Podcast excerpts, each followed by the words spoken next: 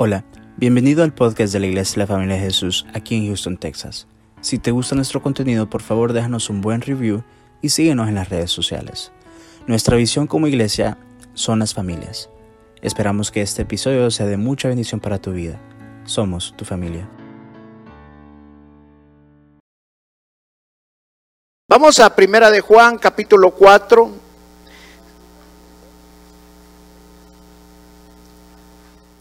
Vamos a ver seis versos muy poderosos acerca del amor. Primera de Juan, capítulo 4. Cuando yo empezaba en el Evangelio, a mí me enseñaron de que el primer libro que tenía que leer uno en la Biblia no empezaba en los cuatro evangelios, sino que en Primera de Juan, que era el primer libro que uno tenía que leer. Y cuando usted lee el Evangelio de Juan, el primer, perdón, la primera carta de Juan, se da cuenta por qué es importante primero leer eh, Primera de Juan. Y la importancia es porque se conoce que Juan era el apóstol del amor. Y justamente en, este, en esta carta, tres veces Juan habla el tema del amor. Y esta es la tercera vez en el cual en el capítulo 4 Juan habla de este tema, acerca del amor. Y, lo enfoca de diferentes maneras. Y está, habla, habla del amor, cómo es el amor de Dios. Y cómo debe de fluir el amor de nosotros por los demás. Si realmente tenemos a Dios. Porque una de las maneras que nosotros nos conocemos que tenemos a, Dios es si amamos. Si no amamos es porque realmente no tenemos a Dios. Y, y, aquí lo dice claramente el apóstol Juan en esta carta. Leamos lo que dice Primera de Juan capítulo 4, verso 7. Dice, amados, amémonos unos a otros, porque el amor es de quién? Porque el amor es de Dios. Todo aquel que ama es nacido de Dios y conoce a Dios. El que no ama no ha conocido a Dios. ¿Por qué? Dios es amor. En esto se mostró el amor de Dios para con nosotros. En que Dios envió a su Hijo unigénito al mundo para que vivamos por Él. En esto consiste el amor.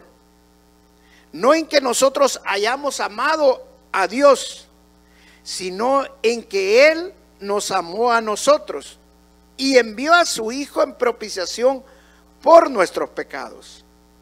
Amados, si Dios nos ha amado así, debemos también nosotros amarnos unos a otros.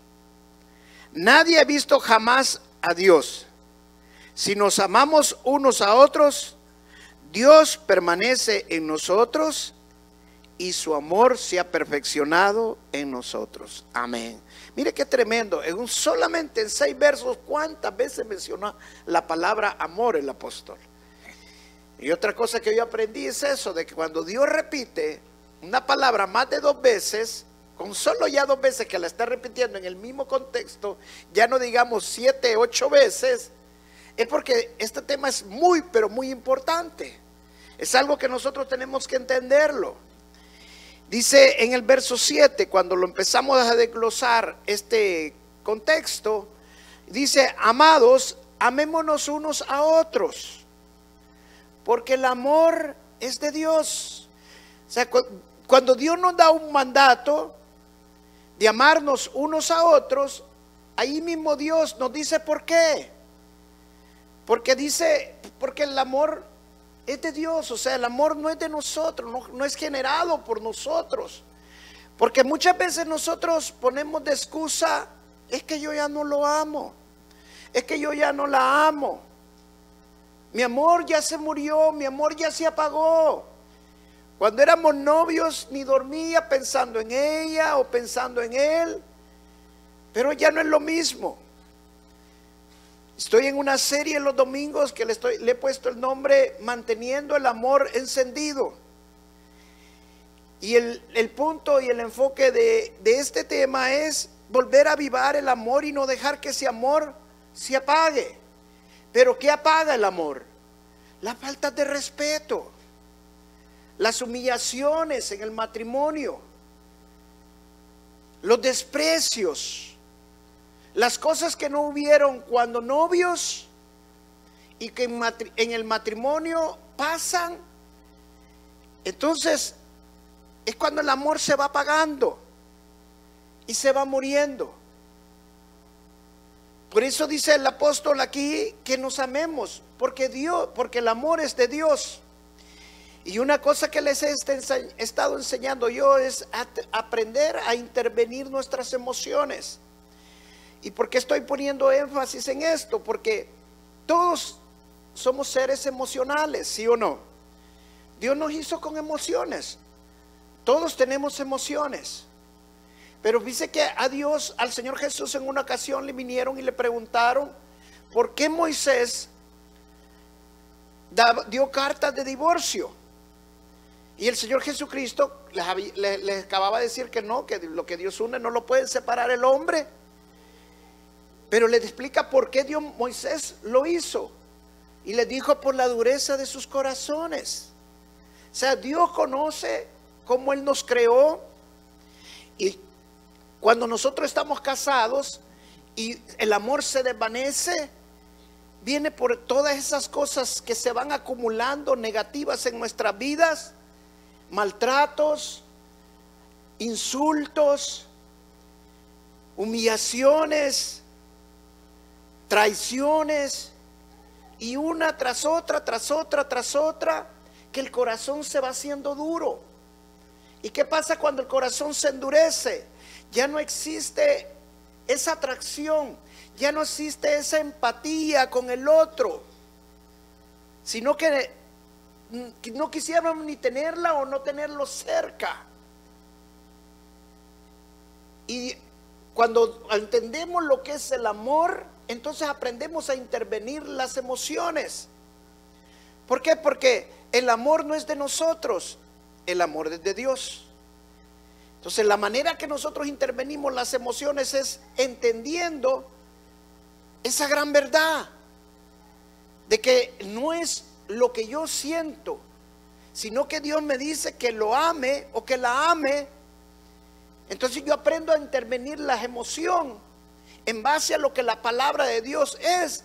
Y la palabra de Dios es verdad. Amén. Quiero hacer una aclaración. Eso no significa que si la persona o el hombre, por ejemplo, está eh, maltratando físicamente, violentamente a la otra persona, ahí tiene que estar. Si Dios me dice que lo ame y aquí tengo que estar. No. Acuérdese que el mismo Dios, que Dios es amor, y ya lo vamos a ver, se apartaba de su pueblo porque su pueblo le era infiel. Pero eso no significa que lo dejaba de amar porque Dios es amor. Pero no, no nosotros tenemos que poner pretexto para no buscar y seguir el amor. El amor es más grande que nuestras circunstancias. El amor es más grande que nuestros pensamientos y nuestras emociones cuando nosotros decidimos amar. Miren lo que dice a continuación. Porque el amor es de Dios. Todo aquel que ama, dice, es nacido de Dios y conoce a Dios. Wow. ¿Sabe cuando yo leí esta primera vez la carta y me la explicaron, este, este, este verso, para mí fue fuerte. ¿Por qué? Porque, ¿cuántos no nos han enseñado? Usted declare al Señor Jesús, confiéselo con su boca y usted ya es salvo, ¿sí o no? Así lo dice la Escritura. Y todos somos salvos cuando comenzamos al Señor Jesucristo. Pero la palabra dice claramente también que nosotros, si queremos saber que hemos nacido de Dios y que conocemos a Dios, entonces tenemos que amar. O sea, el, el amor dentro de nosotros, el amor en nosotros es la evidencia de que ya somos hijos de Dios. Porque muchas veces nosotros, yo ya lo declaré y no necesito estar a la par de este o de esta, yo la, no, no la quiero, no la amo. Si no podemos amarlo o amarla, entonces ¿cómo decimos que somos hijos de Dios? Si la evidencia que somos hijos de Dios que hemos nacido de Dios es que podemos amar. Si no podemos amar, entonces está nuestra salvación en juego, ¿sí o no? ¿Por qué? Porque no podemos amar. Algo que Dios nos lo da, que es debe ser nato en nosotros si hemos nacido de nuevo.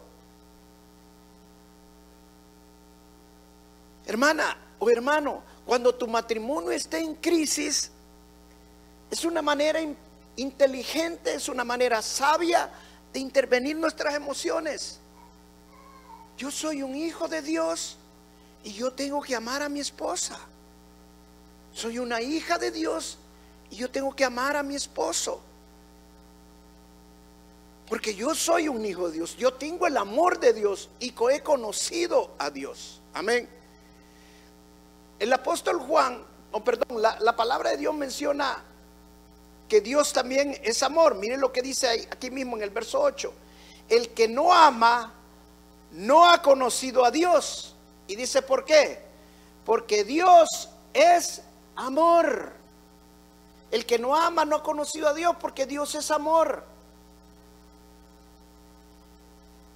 La Biblia menciona que Dios es luz.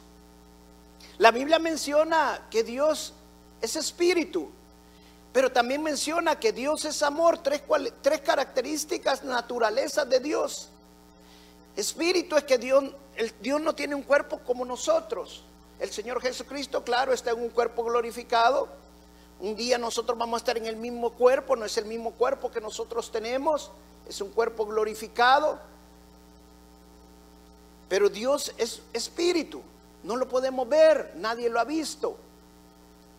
Dios es luz. Cuando habla que Dios es luz, está hablando de su santidad. Que Él es santo, Él es puro. Dios está hablando cuando dice que Dios es luz. Y cuando dice que Dios es amor, no es que el amor define a Dios, sino que Dios es amor. su naturaleza es esa, es amor. Entonces, ¿cómo decimos nosotros que conocemos a Dios? y no podemos amar. Si no podemos amar, es porque realmente no conocemos a Dios. Esto es bien poderoso, hermana. ¿Por qué? Porque no hay matrimonio estando en Cristo Jesús. Que nosotros podamos decir, no voy a salir adelante. No, si Dios es amor, sí se puede. Sí se puede. ¿Hay dureza de corazón? Claro que hay dureza de corazón cuando ya no puede con la otra persona y la otra persona es imposible, pues ya estuvo. Pero si la otra persona también es un hijo de Dios y también entiende, hermano, sí se puede. Tu matrimonio va a ser un matrimonio en victoria. Tu matrimonio va a ser un matrimonio que va a alcanzar a muchos matrimonios. ¿Por qué? Porque Dios te va a usar, porque tú te estás dejando usar por Dios. Al dejar que el amor de Dios fluya en tu vida. Amén.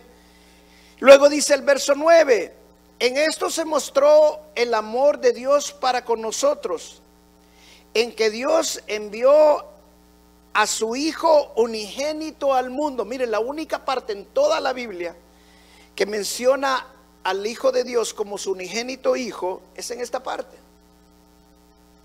O sea que no hay otro como Él, el Señor Jesús. Y dice, para que vivamos por Él. O sea, el amor no solamente es verbo, también es sustantivo. O sea, el amor es acción. Si yo digo que amo a la otra persona y no hago nada por esa persona, entonces ese amor no tiene acción. Decían los pastores en la conferencia de matrimonio que teníamos, cuando diga amor en acción, bésense. O sea, en otras palabras, lo que estaban queriendo decir que se vea su amor, que hayan hechos. Y Dios mostró su amor, el Dios lo mostró mandando su unigénito hijo por cada uno de nosotros, para salvarnos. Y mire lo que se dice el siguiente verso. En esto consiste el amor. No en que nosotros hayamos amado a Dios, sino en que Él nos ama a nosotros y envió a su Hijo en propiciación por nuestros pecados. Cuando nosotros queremos entender cómo es el amor, cómo funciona el amor, es clave este verso. ¿En qué consiste el amor? Verso 10. ¿En qué consiste? Consiste claramente, como dice aquí, no en que nosotros hayamos amado a Dios, sino que Él nos amó a nosotros. O sea, Dios nos amó a nosotros no porque nosotros lo amamos primero a Él, sino que Él nos amó a nosotros primero. Y porque Él nos amó fue que Él envió, a su Hijo. En eso consiste el amor. En otras palabras, parejas, no esté esperando que su esposo lo ame primero a usted o su esposa la ame primero a usted. Porque en eso no consiste el amor. ¿En qué consiste el amor? En que nosotros amemos primero a nuestro cónyuge, a nuestra esposa, a nuestro esposo. Y no esperar que la otra persona cambie para entonces ver si yo también lo voy a cambiar. ¿Cuántas veces hemos escuchado eso? ¿Cuántas veces hemos escuchado, ah, no voy a esperar que él cambie, que me vuelva a ganar, que vuelva a ser diferente? Está bien que le dé un tiempo, pero no espere un tiempo para empezar, para amarlo. Porque en eso no consiste el amor. Dios no esperó que nosotros lo amáramos primero para Él mandar a su Hijo por amor a nosotros. No, Él lo mandó porque ella lo tenía decidido porque nos amaba. Él nos amó primero a nosotros antes que nosotros lo amáramos a Él. Dele un fuerte aplauso al Señor. Dice el verso 11, amados, si Dios nos ha amado así, debemos también nosotros amarnos unos a otros. Mire, tercera vez que lo dice justamente aquí Juan, que nos amemos unos a otros. Y ahora lo dice con otras palabras. Si Dios nos ha amado así, o sea, no hay pretexto para que nosotros no nos amemos. No hay pretexto para que no haya amor en el matrimonio. Cuando somos hijos de Dios, cuando somos cristianos, debemos de amarnos. Van a haber problemas, van a haber discusiones. Pero sabe que cuando hay pleitos, cuando hay discusiones, es la oportunidad. ¿Para qué? Para una luna de miel. Sí. Cuando vienen los problemas, todo debe terminar y terminar bien. ¿Por qué? Porque somos hijos de Dios.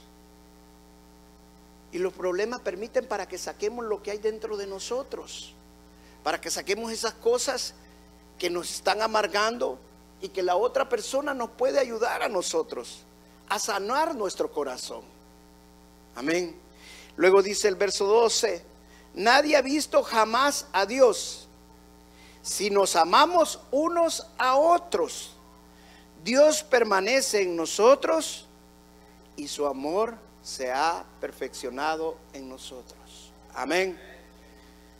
Si nos amamos unos a otros, Dios permanece en nosotros. Y su amor se ha perfeccionado, o sea, su amor se va haciendo perfecto en nuestras vidas. O sea, el amor no es Hoy lo amo, mañana la amo, pero el otro mes ya no siento mucho. Voy a esperar a ver qué diga el pastor, que te empiece a dar unas enseñanzas, cómo volver a encender el amor, a ver cómo me ayuda el Señor, o me busco una prédica en internet para que ver si me ayuda el Señor. No, el amor debe ser constante en nuestras vidas. En todo momento, cada día. Yo les decía el domingo pasado, cuando eh, dos están enamorados y están de novio, van en un carro y usted sabe que están enamorados porque no se ven dos, se ve uno prácticamente. Van juntitos y pegaditos en el carro, que para, van pegaditos, pegaditos. Así está como está mi hermana Ruby con él, bien papachaditos allí, se ven uno solo. Pero ya cuando se casa, se sienta, ah, para allá. O se siente uno en una esquina y el otro en la otra esquina. Les decía a los hermanos, tengo un cara a cara, ¿saben cómo hacen matrimonios ahora? Un cara a cara, se dicen como los boxadores que hacen un cara a cara, ya, te va a tocar, espérate. Ese, ese no es el cara a cara que Dios nos dice, sino para que nos contemplemos, para que nos adulemos, para que nos diga, edifiquemos uno al otro. Para eso Dios quiere que nosotros nos veamos uno al otro. Mantengamos ese amor encendido en nuestro matrimonio, mantengamos todo el tiempo ese amor con fuego en nuestras vidas, que no se apague, no lo deje que se apague. Y si se apaga, hermano, si se apaga porque el corazón se endureció, arrepiéntase. Así como el Señor le dijo a la, iglesia de Éfeso, su primer amor, se han olvidado, se ha ido, se ha apagado. Arrepiéntanse. Pídale perdón al Señor. Dios es amor, o sea, el que genera el amor es Dios. Y empiece a hacer las cosas primeras, las cosas que no hacía cuando estaba joven, o que hacía, perdón, cuando estaban joven vuelva a hacerlo. Amén. Leí una historia de un pastor cuando él estaba de joven, tenía un pastor de jóvenes. Y un día vino un pastor invitado, anciano, que había llegado a la iglesia de invitado, y llegó donde estaban los jóvenes. Y todavía no empezaba la prédica, pero ya, estaban los, los muchachos allí. Y entonces vino este pastor y les empezó a hablar, el pastor le dijo que fuera a hablarles a los jóvenes del noviazgo, del matrimonio, y aprovechó a hablarles 15 minutos, pero dice que le dio los tips más hermosos que él pudo tener para el resto de su vida, para su matrimonio. 15 minutos, dice, fueron suficientes. Un día dice que él iba a comprar no sé qué lugar y de repente vio un carro y el carro dice que estaba empañado. Y él se acercó al carro y cuando vio la puerta así, va viendo al pastor que estaba dentro del carro con la esposa, un hombre de casi 70 años. Y le dije, pastor, ¿qué está haciendo? Recordando las, viejas, las cosas viejas, le dijo. Hay veces nos olvidamos de cosas que como pareja muchas veces tendríamos que volver a hacer. No lo estoy diciendo que se vaya a meter a un carro, hermano. No me malinterprete lo que le estoy queriendo decir. Pero porque ella no sale con su esposa. ¿Sabe que hay matrimonios que no pueden volver a tener un tiempo con su esposa, de ir a comer juntos, un tiempo para ir tomar, a, tomar un café juntos? Yo sé que hay un día a día con los niños y que te quita mucho tiempo, pero tengo un day night con su esposa. Tengo un tiempo con su esposa. Vuelva a repetir esas cosas viejas, esas cosas que usted hacía cuando era joven para que vuelva otra vez el amor a encender en su vida. Amén. Vamos a, al libro de Romanos capítulo 12, verso 9.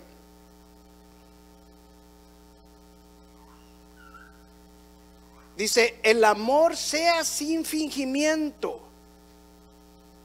Aborrecer lo malo. Dice otra versión, el amor sea genuino aborrecer lo malo, seguir lo bueno, amados los unos al otro con amor fraternal, en cuanto a honra, prefiriéndose los unos al otros. Dios quiere que nosotros, si tenemos el amor de el amor, que el amor no sea hipócrita, sino un amor genuino. Mire, hermano, lo que no es genuino, lo que no es verdadero, tiene patas cortas rápido se acaba. Pero el amor que es genuino, el amor que, que es sincero, que es sin fingimiento, dura para toda la vida. Dura para toda la vida. Que el amor sea genuino en su matrimonio. Busque ese amor, siga ese amor.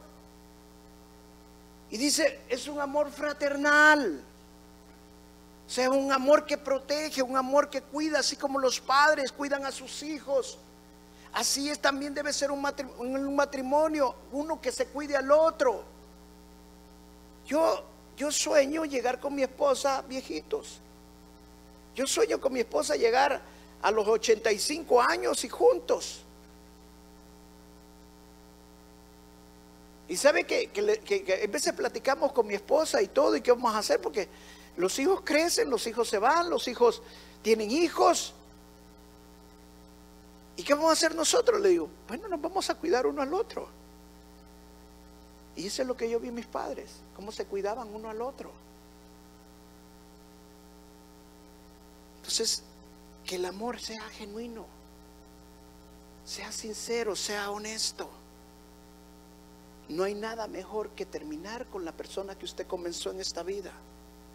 Es el mejor que le eh, es lo mejor que yo le puedo aconsejar en, en esta vida. No sé, quizás porque yo vengo de un, de un matrimonio estable, vengo de un matrimonio donde me educaron dos padres que llegaron a, a viejitos juntos. Pero yo vi, no, me faltaba nada. Lo que más que yo quería era aprecio, cuidado, cariño, allí lo tuve. ¿Por qué? Porque ellos se amaban. Y tenían un amor genuino. ¿Por qué? Porque el amor que no es genuino no llega lejos. Pero cuando tenemos un amor genuino, un amor sincero, un amor honesto, podemos llegar a donde queremos. Si usted tiene visión para su matrimonio, tiene que tener un amor genuino. Empiece a desarrollar ese amor sincero, ese amor honesto, y ese amor viene de Dios. Porque el amor es de Dios. En todos los matrimonios van a haber subes y van a haber bajas, van a haber eh, tiempos, dice ah, Gary Chapman, tiene un, libro de las cuatro estaciones del amor, precioso libro hay veces que el amor está en el invierno, cuando el, viento, es, cuando las heladas vienen, que todo se seca, es, fuerte el invierno, es duro. Pero viene, después del invierno, viene el otoño. No, perdón, la primavera, ya estoy invirtiendo. La primavera. Gracias por ayudarme. Ella es buena para eso, las plantas. Viene la primavera donde empieza todo a florecer. O sea, después de que pasan momentos difíciles en el invierno, viene el tiempo donde empieza a florecer otra vez todo lo que, las cosas de que pasamos mal, que se fueron, que se apagaron en el matrimonio, pero vuelven esos momentos. O sea, van a haber momentos difíciles, pero van a haber momentos de primavera también en el matrimonio. Pero el amor no se puede apagar en ninguna estación. Tenemos que mantenerlo encendido. Pero tu amor encendido es el amor genuino. El amor que no manipula, el amor genuino no es aquel que va a manipular. El amor, el amor genuino no es aquel que va a ser egoísta, que voy a querer lo que yo quiero, que, lo que yo piense, eso es lo que se va a hacer. Ese no es el amor genuino. El amor genuino no, no busca el mal del otro. El amor genuino no se enoja por cualquier cosa, no se irrita por cualquier cosa. Si queremos aprender cuál es el amor genuino, lea qué es el amor en, en, 1 Corintios capítulo 13. Y ahí le va a detallar todas las virtudes del amor, las características del amor. No dejemos que el amor en nuestro matrimonio se apague. Amén. No dejemos. Y termino con este verso. Vamos a Juan capítulo 13, verso 34.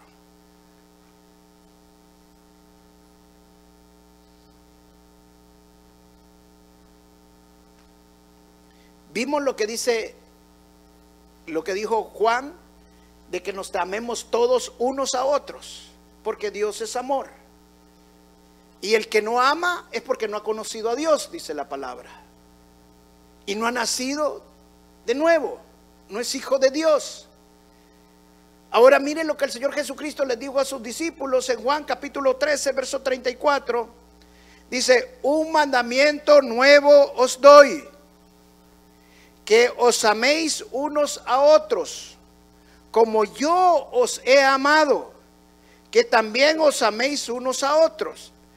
En esto conocerán todos que sois mis discípulos, si tuviereis amor los unos con los otros. Wow. ¿Sabe que la mejor escuela del discipulado es la escuela del amor? Porque ¿cómo vamos a saber nosotros que somos discípulos de Jesús? Si amamos a los otros, si amamos a nuestra esposa, si amamos a nuestro esposo. ¿Cómo podemos decir nosotros que somos discípulos de Jesús si no podemos amar a nuestro prójimo? ¿Cómo podemos nosotros decir que, que conocemos a Dios si no hay amor en nosotros? Y el amor todo lo cree, el amor todo lo soporta, todo lo sufre. Amén.